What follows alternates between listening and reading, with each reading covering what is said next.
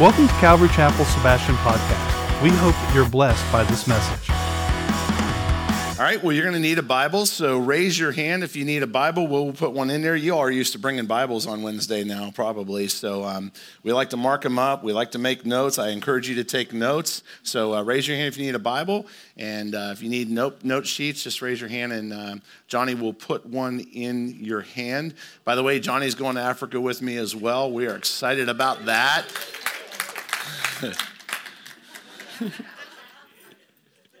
you should see your face, Johnny. I love it. We love you, Johnny. God's doing wonderful works in your life. All right. Um, I want to uh, I want to get you caught up. We're going to be in Matthew chapter eight.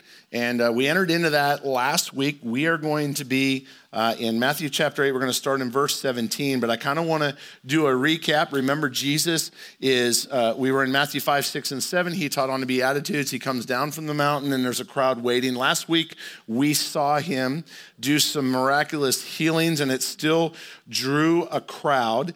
And uh, we remember, he healed the leper and he healed the centurion's slave and he healed peter's mother-in-law. And the interesting thing is is that he healed three different ways and uh, each one was different. And so we talked about uh, we, we kind of put it in our mind that if we do something or have enough faith or if, if you know all these things and jesus i love what he does. He hits the scene. He goes you know what it's just, I'm going to heal you and I'm going to do this. And he does it to prove his deity. Remember, we talked about that, that Jesus' ministry was to preach the gospel so that those would come to know and then believe. And so sometimes he would choose to heal. And um, we discovered there's 37 miracles in the New Testament. And so we talked a little bit about that. There's a slide up there. If you want to check into any of these teachings on Wednesday nights, you can just check out our Sebastian podcast um, and you can click on that. We're going to be launching a brand new website uh, on every campus. It'll be super easy for you to listen to the audio. Um, and one day we'll have cameras in here too, so that'll be pretty cool. Although I won't like that because we'll have to change everything. But um, but anyhow, so just check that out sometime if you're driving and uh, you're bored. You can check that out and get caught up. All right. So the recap is I just want to put this first slide up. Jesus has the power to heal people. Remember, church, yesterday today, and tomorrow. Don't put Jesus in a box. And that was a takeaway message because, like I said before, we have this concept of what we must do or jump through in order for Jesus to do a miracle in our life. And Jesus just chooses to do what he does, doesn't he? And how many of you are thankful that you are a product of the miracle that God has done in your lives, right? We didn't beg him for it, it's just who he is in our lives. And I'm thankful for that, and I know you are too. But tonight, we're going to go through, we're going to look at three different views of Jesus's disciples. The first one is, is we're going to see, we're going to see the disciples become wise. They're wise disciples. We're going to see that they're wavering disciples. And we're going to see that they're wondering disciples. So that should make you feel good already tonight. Anybody waver on their faith? Anybody wonder what Jesus is going to do next when you need him most? Yeah. And then also, we're going to see some wise decisions that the disciples make. So we're going to begin in verse 18. I've asked you to turn there. Let's look down. We'll begin in verse 18. Everybody there with me? We can get started? All right, buckle your seatbelts. Here we go. Um, when Jesus saw the crowd around him, he gave orders to cross to the other side of the lake. And so we know that oftentimes when Jesus uh, is doing his ministry and he was healing people, that he would draw crowds. And so news would travel, an audience would come, and they would come see this Jesus, this miracle maker that they've been hearing about. And so oftentimes Jesus would say to the disciples, Let's go here, or let's go up to the mountain, or let's go across the lake. He, it's not that he didn't want to be around people, but it, you have to understand the heart of Jesus, remember, he was a humble man, wasn't he? And he was filled with humility and he wasn't out for a popularity contest. He, he didn't want the popularity for himself or the miracles that he did. He, and this is why he often would instruct his disciples to go. And I, I can imagine that he probably wants to have that conversation with his 12 disciples after an event like three healings wouldn't you? I mean if you and i were with jesus today and i saw jesus do three miracles by the way i see that all the time but like if jesus was really in the flesh here and he did miracles and he did three in a row like that, I want some one on one time with him. I want to say, like, that was cool.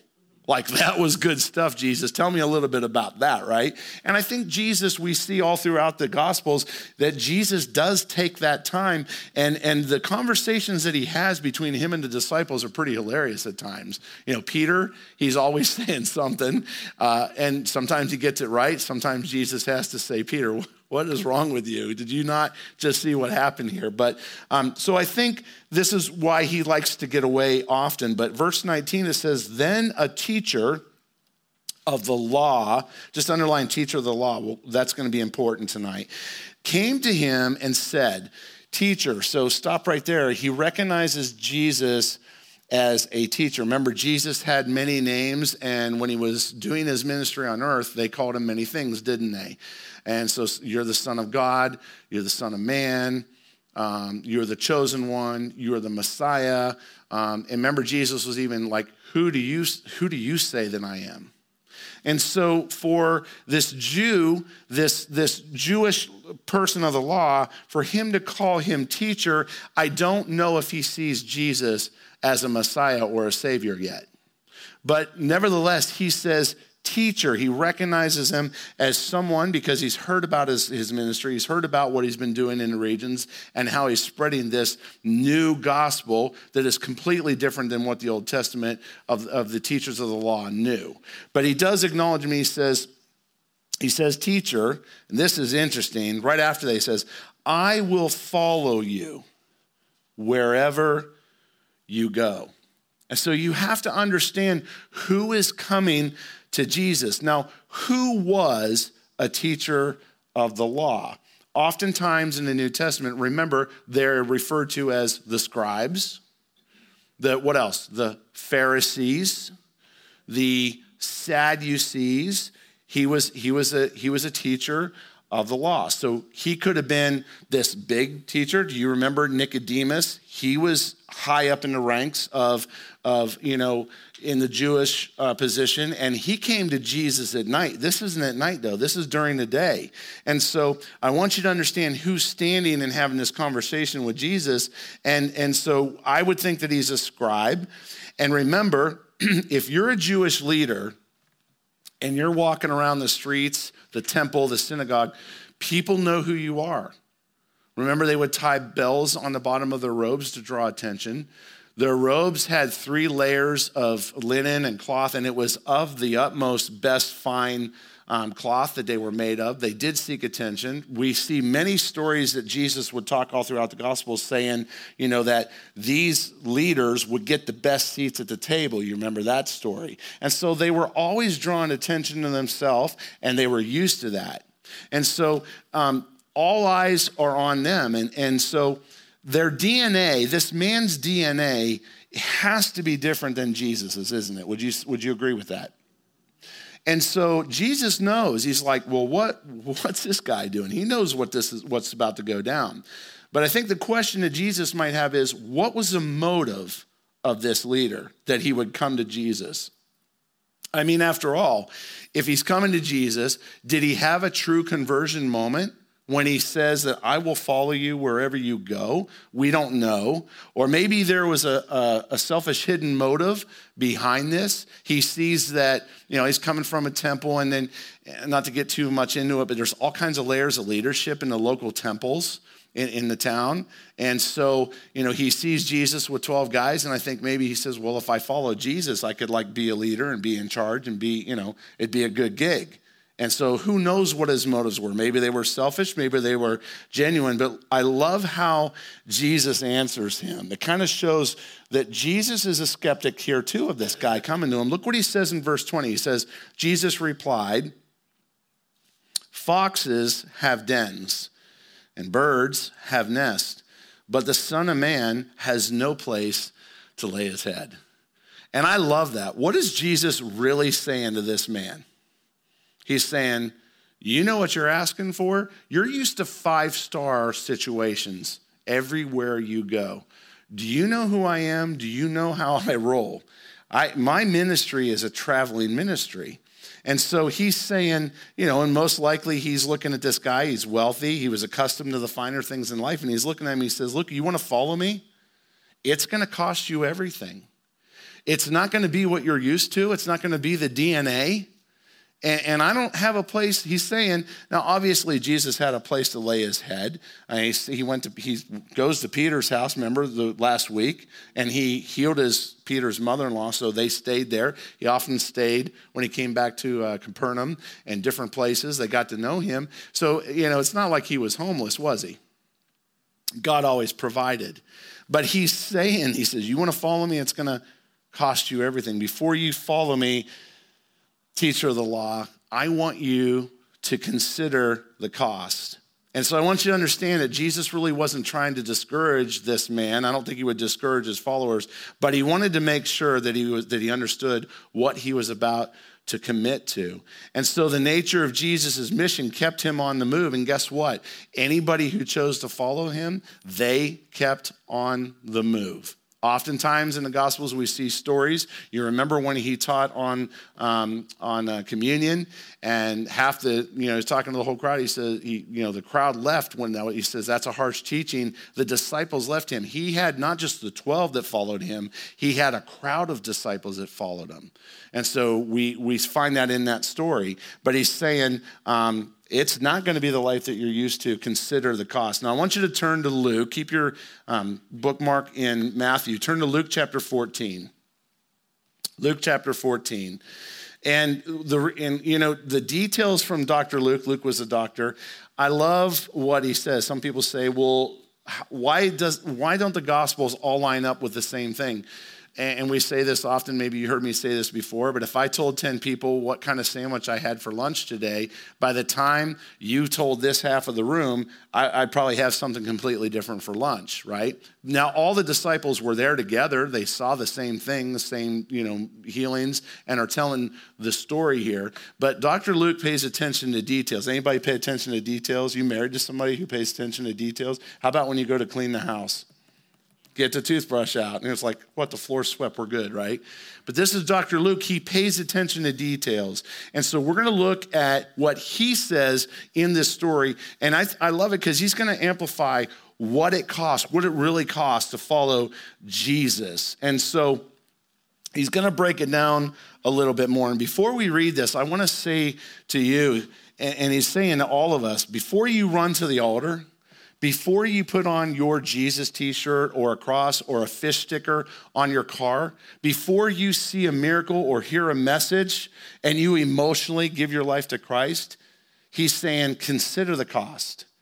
Consider the cost. And Look at verse 25. We'll start in Luke 14, verse 25. Same thing, they agree. Large crowds were traveling with Jesus, and turning to them, he said, if anyone comes to me and does not what? We'll go back to that.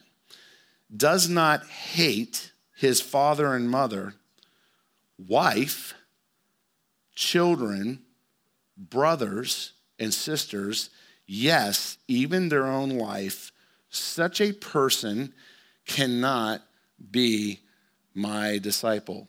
When I read that, I, I think I, I personally can't follow Jesus. That kind of contradicts everything, doesn't it? That contradicts even scripture, right? Husbands, love your wives like what? Jesus is saying, hate your wife. What, what, what's going on here? Here's, here's what I want to say Jesus isn't literally telling this crowd or this man, this, this leader, he's not saying, hey, hate your relatives. Because that's not the gospel message, is it? That contradicts the gospel of Jesus. He's not literally saying, hate him. What he's really saying, he's using this strong word, hate, to demonstrate you have to be committed, like 100% in, in order to follow me. You're going to consider the cost to follow me. And many times there are those of us who have decided to follow Jesus. Many of us in this room have been saved. We've told our family members, and what happens next? Some of them applaud and cry and weep and send you little cards, congratulations, I've been praying forever for you. But that's not the case with every relative of ours in this room, is it? It's not the case of my relative. Uh, I, I uh, had a very distant relationship with my father, and his words to me were, Why would you ever become a pastor? You'll be poor the rest of your life. My sister doesn't talk to me at all. I'm a Jesus freak. My brother is his main goal in life is to be a CEO. And so there's no room for Jesus. And so here I am. What's your story, church? You have a story. I bet you could come up at the end of the service and go, Let me tell you how bad it got when I gave my life to Christ. And so, this is what Jesus is saying. He's not telling us to hate our family. He's saying, If you're committed to follow me, get ready. You may lose your family. There will be a cost if you're truly going to follow me. I'm not talking about having one foot into Christianity and going to church on Sunday and then living your life the way you want to the rest of the week. I'm talking a life that Jesus is talking about. He's telling the teacher of the law, he's saying, if you're truly going to follow me, it's going to cost you and it's going to cost you something. And I say today, it should cost us something. Didn't it cost Jesus something for our, our freedom of sin and our home in, in heaven?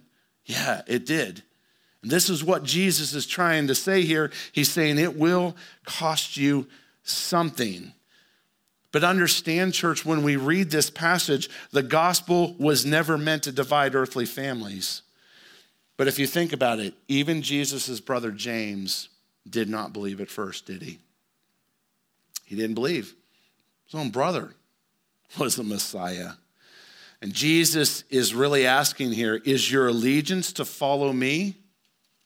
Is your allegiance to follow everyone else and everything else that life has to offer?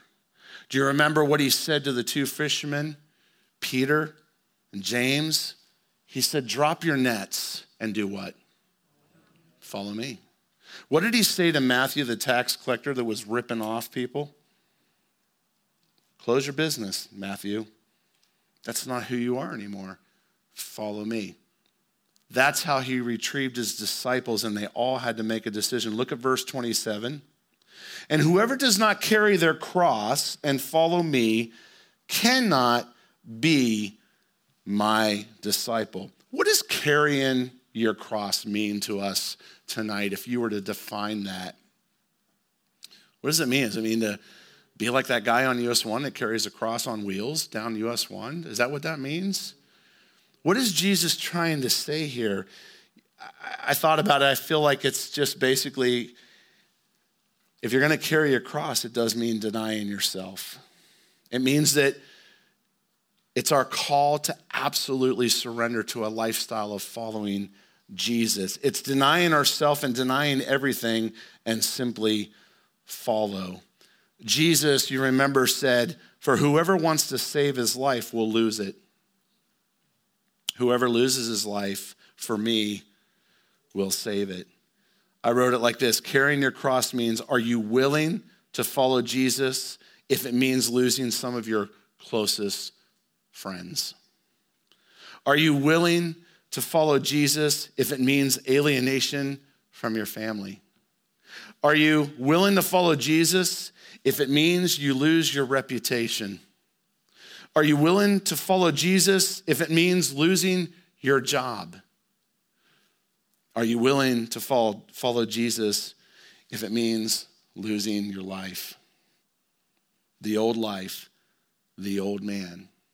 Because the new creation has to come in in order to follow Jesus.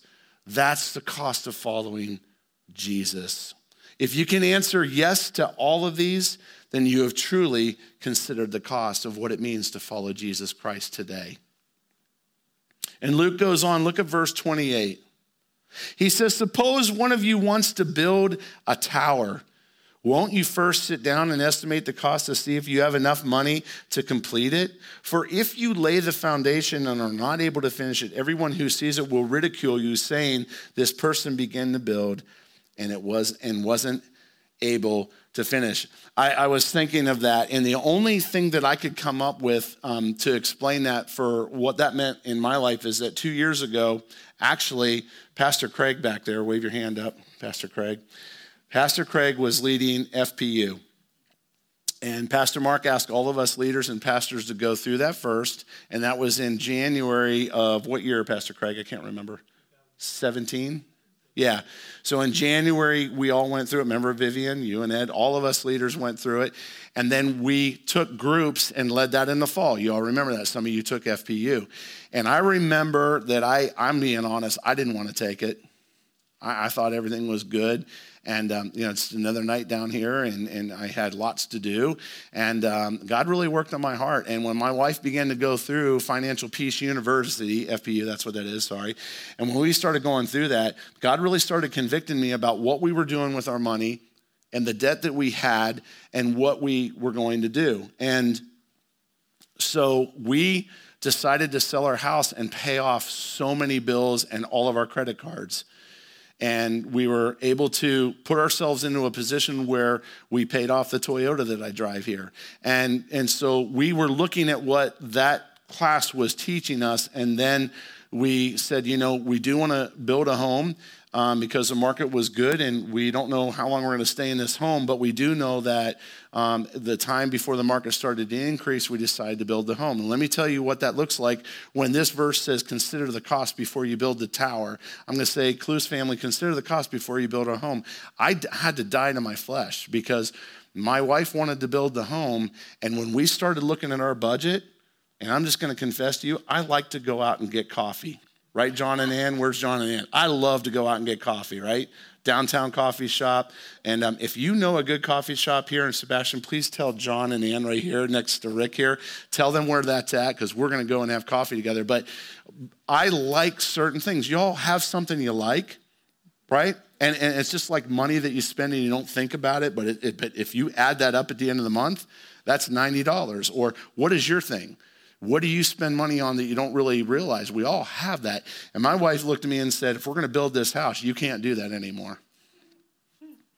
Man, that's dying to my flesh. Not just that, but then it's like, okay, then we can only go out to dinner as a family once a month. And we can only go we can only go out to dinner once a month as a family and we can only go out to dinner one time with maybe church friends, right? And that's a cramp in, in our style and what we used to because I like going to dinner or lunch with you guys. And we like to fellowship. That's what we do, right? We're Calvary Chapel. But the bottom line is, is that I had to consider the cost. And we had, my wife had to die to some things, and I had to die to some things. And then because we were faithful, God changes up the income picture. And, and but we had to die to some things. And I thought, that's what Jesus is saying here. Look at verse 33. He says, In the same way, those of you who do not give up, what's that word? Did I lose you? Yeah, those of you that do not give up everything you have cannot be my disciples. I think that term right there is just as powerful as the word hate that we talked about. That's a serious thing. It says, give up everything. What does that mean? What that means to me is I need to be willing to be so in love with following Jesus that when the Holy Spirit tells me that I have to do something, I have to do it. I have to run it through the filter of the word. I have to pray. We have to have peace, but whatever it is, you have to do it. And so I thought about that in my life, and I want you to think about the crossroads in your life. Go back, I don't know how many years, but we're all brought to a crossroad. And I thought about this. When Pastor Mark came to me and said, Can't tell anybody, but we're praying about asking you to go down and take Sebastian. That was totally off my radar. I wasn't gunning for it. I wasn't thinking about it. I had just gotten off the boat of we're going to Raleigh to plant a church, Raleigh, North Carolina, where it's nice and cool. and I thought to myself, I go, there's no way. That was my first reaction. There's just, there's just no way. I'm not, no. And what would happen if I didn't say yes? Someone else would be there, here. You'd be still getting the Word of God on Wednesday. But what would happen if I didn't obey Christ? And God gave my wife and I peace to do that. What's your crossroad tonight? Maybe you're at a crossroad right now, and God is telling you to do something. Drop everything and follow me. I want you to go and do this. When I think of that, church, I think about the times that I was at a crossroad and I told Jesus no. And I have told Jesus no. And I think about the blessings that I missed. Do you know that I'm blessed to be here tonight? I'm blessed to be here. I am happy. I saw Pastor Mark today. We had a great meeting. Hadn't seen him in six weeks. He's leaving again. And I looked at him and I said, I'm really enjoying what I'm doing right now. I really like what the Spirit's doing down there. I'm excited. He goes, You weren't always like that. I said, You're right. High school, set up, tear down.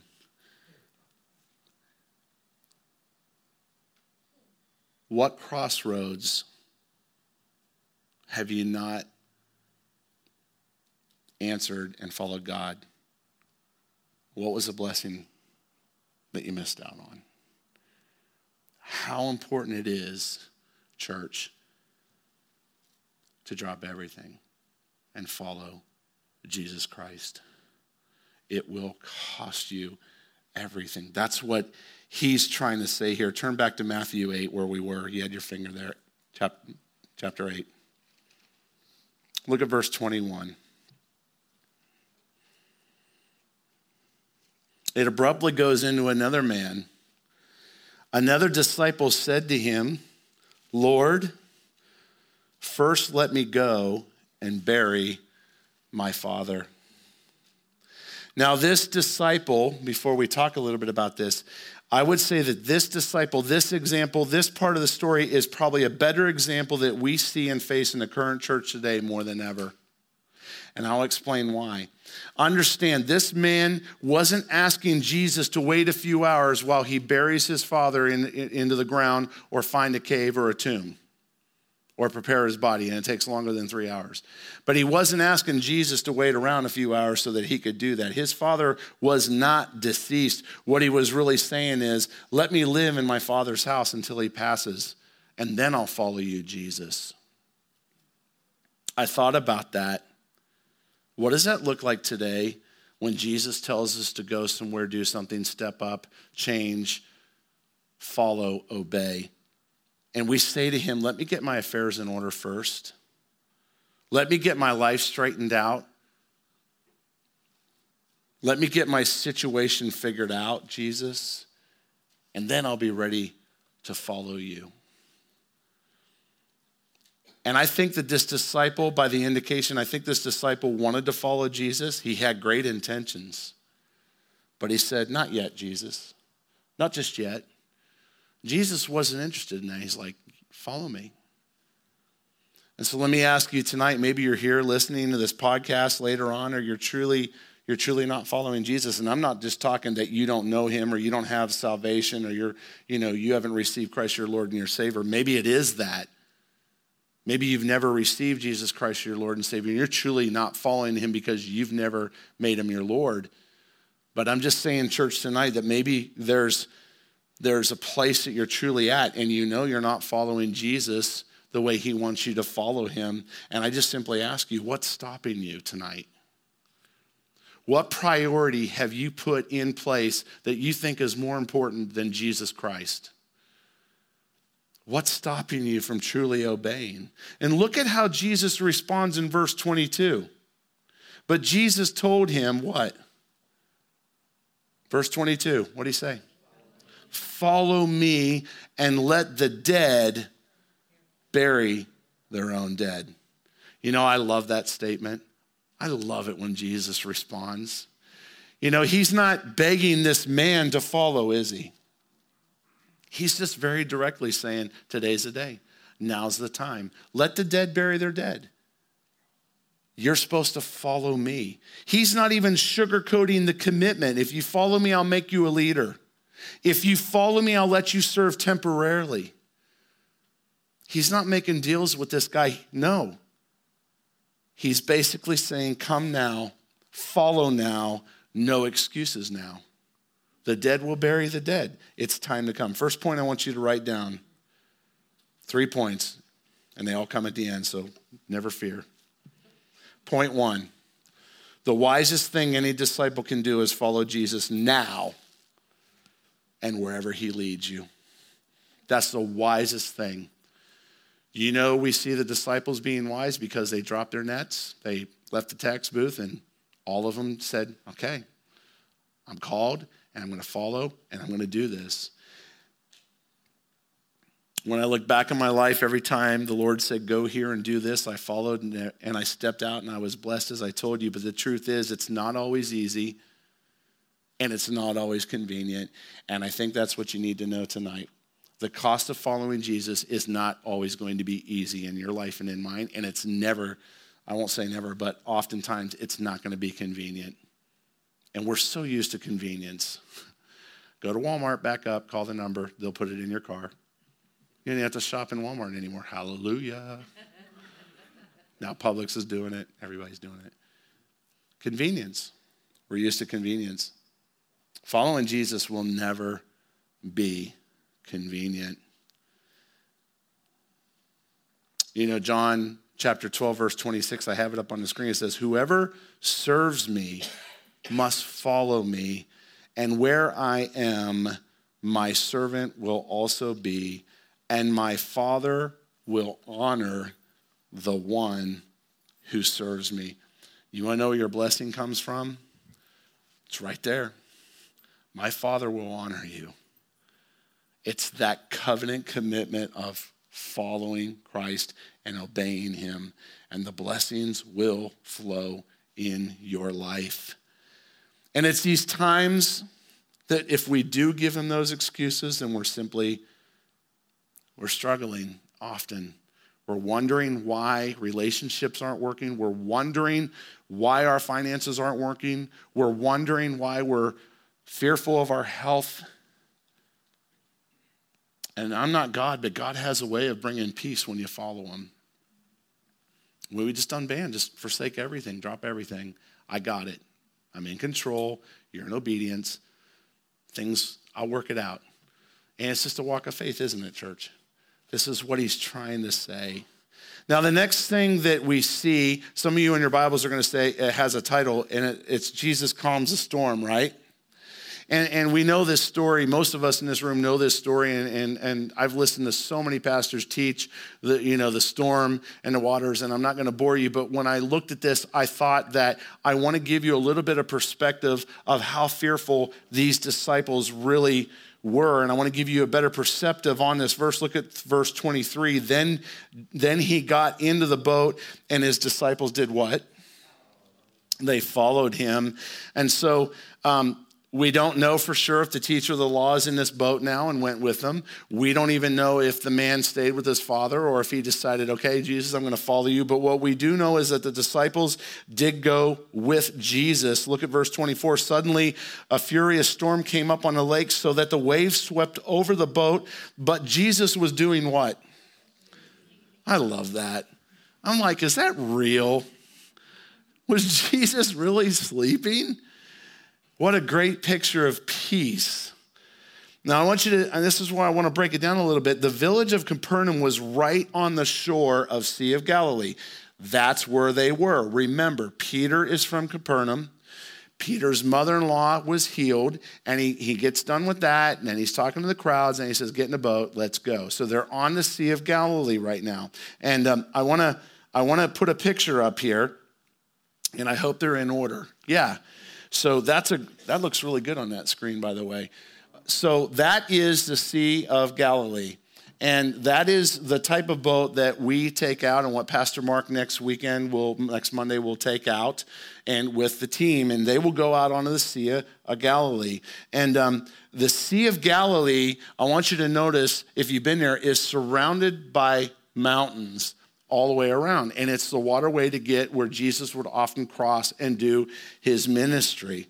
And I want you to understand the setup. And you living in Florida, you'll appreciate this. But when we were there, and we go in August because it's the least expensive, but it is the hottest month to ever go to Israel. Like it is desert hot, 110, 116 hot. And what's interesting is the water, so the mountains surround up real high all the way around the water, and the water is so low that the temperature change in the water is very, very different. And so that being Israel in the desert, the hot air comes off off those mountains and comes down into that bowl of that cold, cold water. And so you can understand what happens there. When hot air meets cold air, what happens? Well, the state of Florida, okay, how much rain can we take in one month? This is exactly what happens in the summer. It is so hot in the summer that the west meets the east. Bam, it starts in Orlando, and then everybody run for their life in Brevard County, in Indian River County. You know, the Noah's, you know, God built a Noah's Ark. That's what happens. This is what happens here in the region. So understand when we read this story. By the way, put up the next picture, Michelle. This is all the people on the boat. That's Pastor Mark, if you can recognize him there, the back of his head. And so you can see the other side of it. You can see how the city there, the boat pulled out of there. And it just goes forever. You can see the mountains way in the back. And it's just surrounded there. It's beautiful. The water's beautiful. We're on this boat. But let me tell you, from the time that we pulled out to the time we were on the boat, it got windy. The waves got windy. So when you see this, this, this, uh, this verse where it says that a storm violently abrupted. It's not like I always read that scripture and said, "Well, what are they stupid? Did they not see the dark clouds? You go fishing on the ocean. Where's Ron?" Right? And it's like it's going to rain. Why are you taking a boat out? Well, this isn't the case here. You can take a boat out and all of a sudden, bam, like it, the storm happens, the waves pick up very, very quickly. Now, I also want you to notice that this, go ahead and put up the next picture. Um, there it is. Now, this is right on, right on an area that we went, and this is a picture of what we believe to be a boat that is just like the boat that Jesus and the disciples took out on the water when they crossed the Sea of Galilee. They can't really say it's the same boat, but they did a dig. They found this boat. What's interesting is, is that this boat, when they, when they carefully dug it up and put it back together, they discovered that this boat is made out of 12 different types of wood. Now, this is important because back in Jesus' time, there, it shows that there was 12 different types of wood in that region within hundreds of miles that they could pull from to make this boat. There are three species of trees that are no longer anywhere near that in Israel at all. It's gone. So when they got this boat, they identified 12 different kinds of wood. That's why they date it back to the time that Jesus had. Now, you say, okay, so what? Well, so what? This is the actual size that they found and believe the boat is. And I'm looking at that boat and I go, it's Jesus and 12 people and a storm abrupts. If you're the disciple in that boat when we read this story, are you afraid? I was half afraid in the boat. I got off the deck, off the top, and went and sat on the bench because the wind picked up so much. Can you imagine being in the middle of the Sea of Galilee in this? And this is where this story meets us. I think there's one other picture that they put up there. Yeah, it gives you more of the length of it. And so if I'm in that boat and I'm on the Sea of Galilee and I know that that storm abrupts, they're going to be scared. Look at verse 25. The disciples went and woke him, saying, Lord, save us. We're going to drown. That's probably my response, if I'm honest. Now, who was in the boat? Do you remember? Two of them were fishermen that we know. These fishermen have been in storms before in that kind of a boat. And they're saying, Jesus, if you don't do something here in my life, I'm going to drown. This is, this is not good. And these fishermen spent their lives on the water.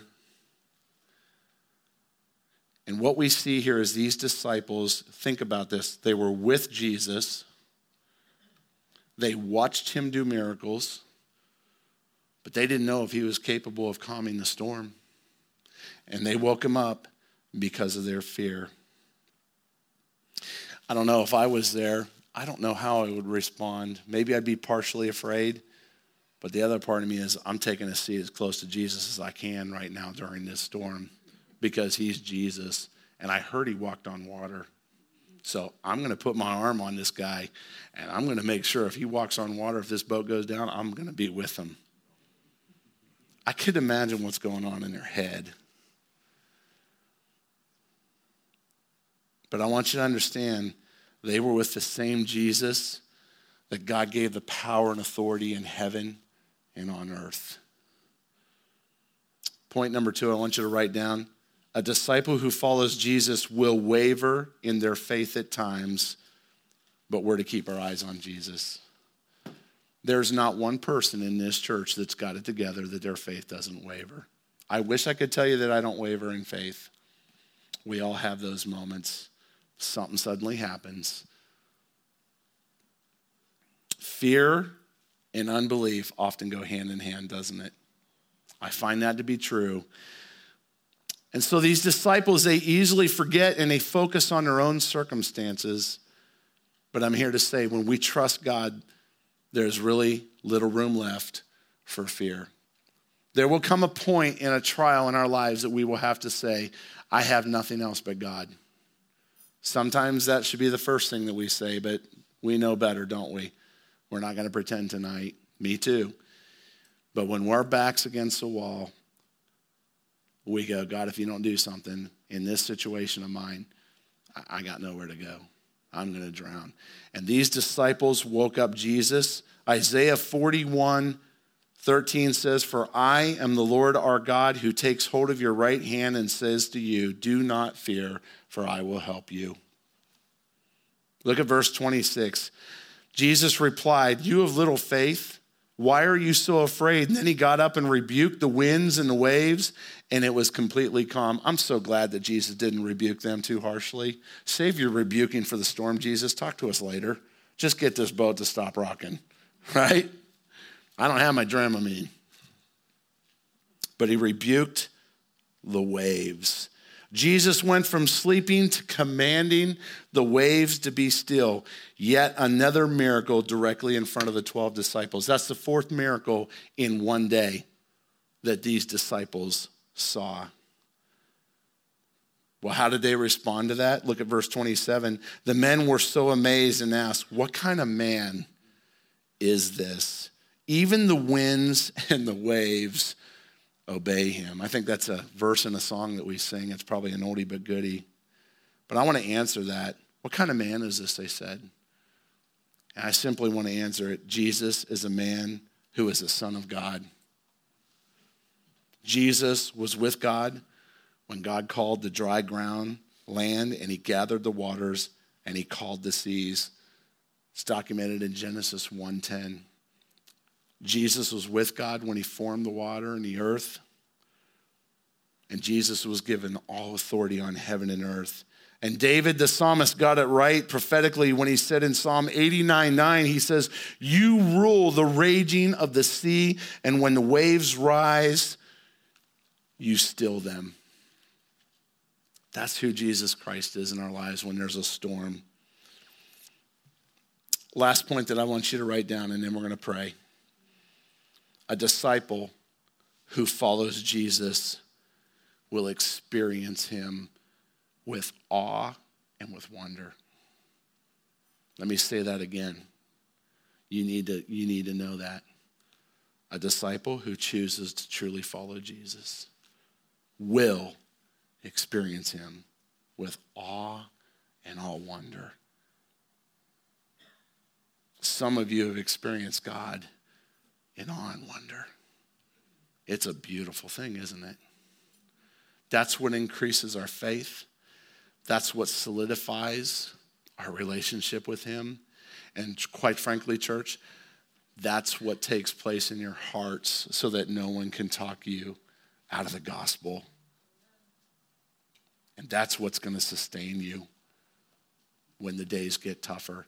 And they will get tougher and you will be challenged in the years to come, and things are going to change And I simply say to you tonight, church, it will cost you, but it's so worth it to follow him and to truly obey him. Why don't we stand?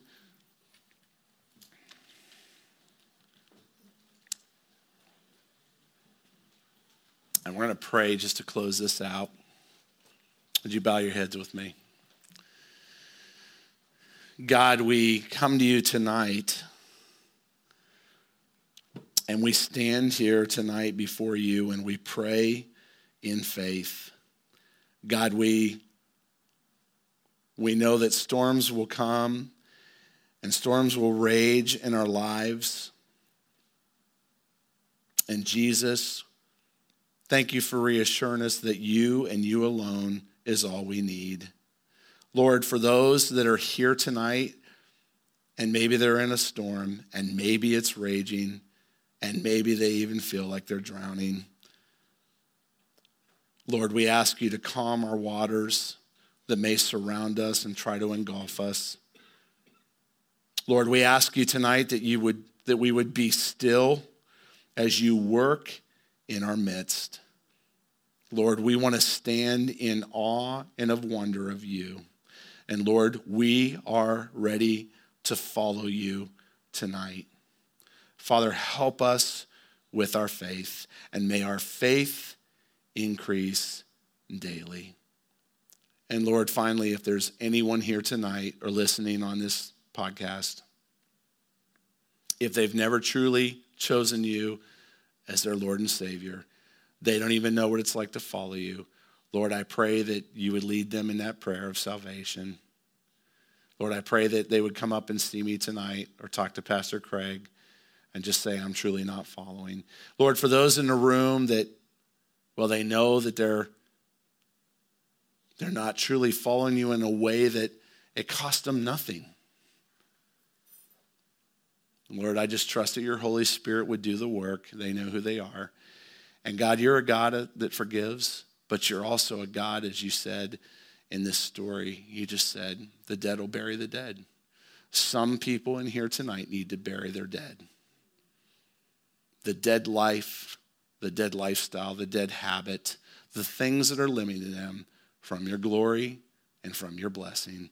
So, Lord, I pray that you would gently and lovingly come alongside them, work that out, that they would truly, from this day forward, follow you. And we praise you for what you're going to do. Thank you so much for the love that people receive here. Thank you for your Holy Spirit. We ask that you never remove the Holy Spirit from this church. We ask that you protect this church.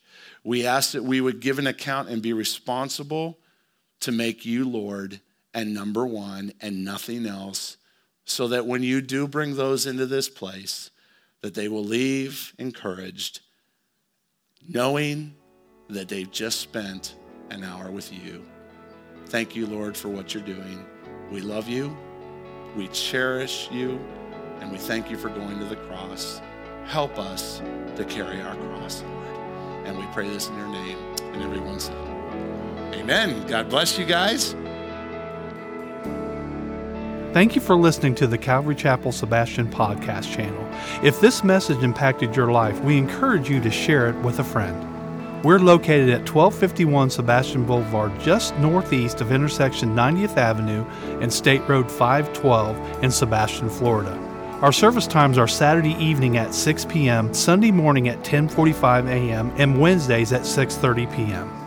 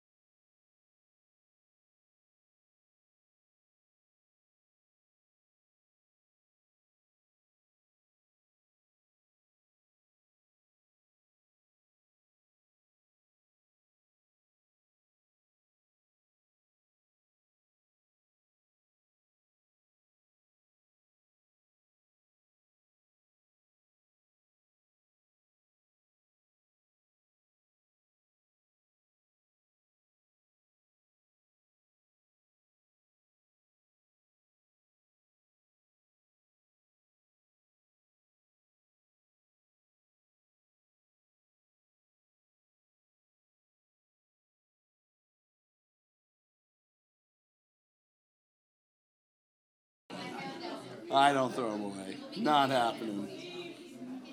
Not happening.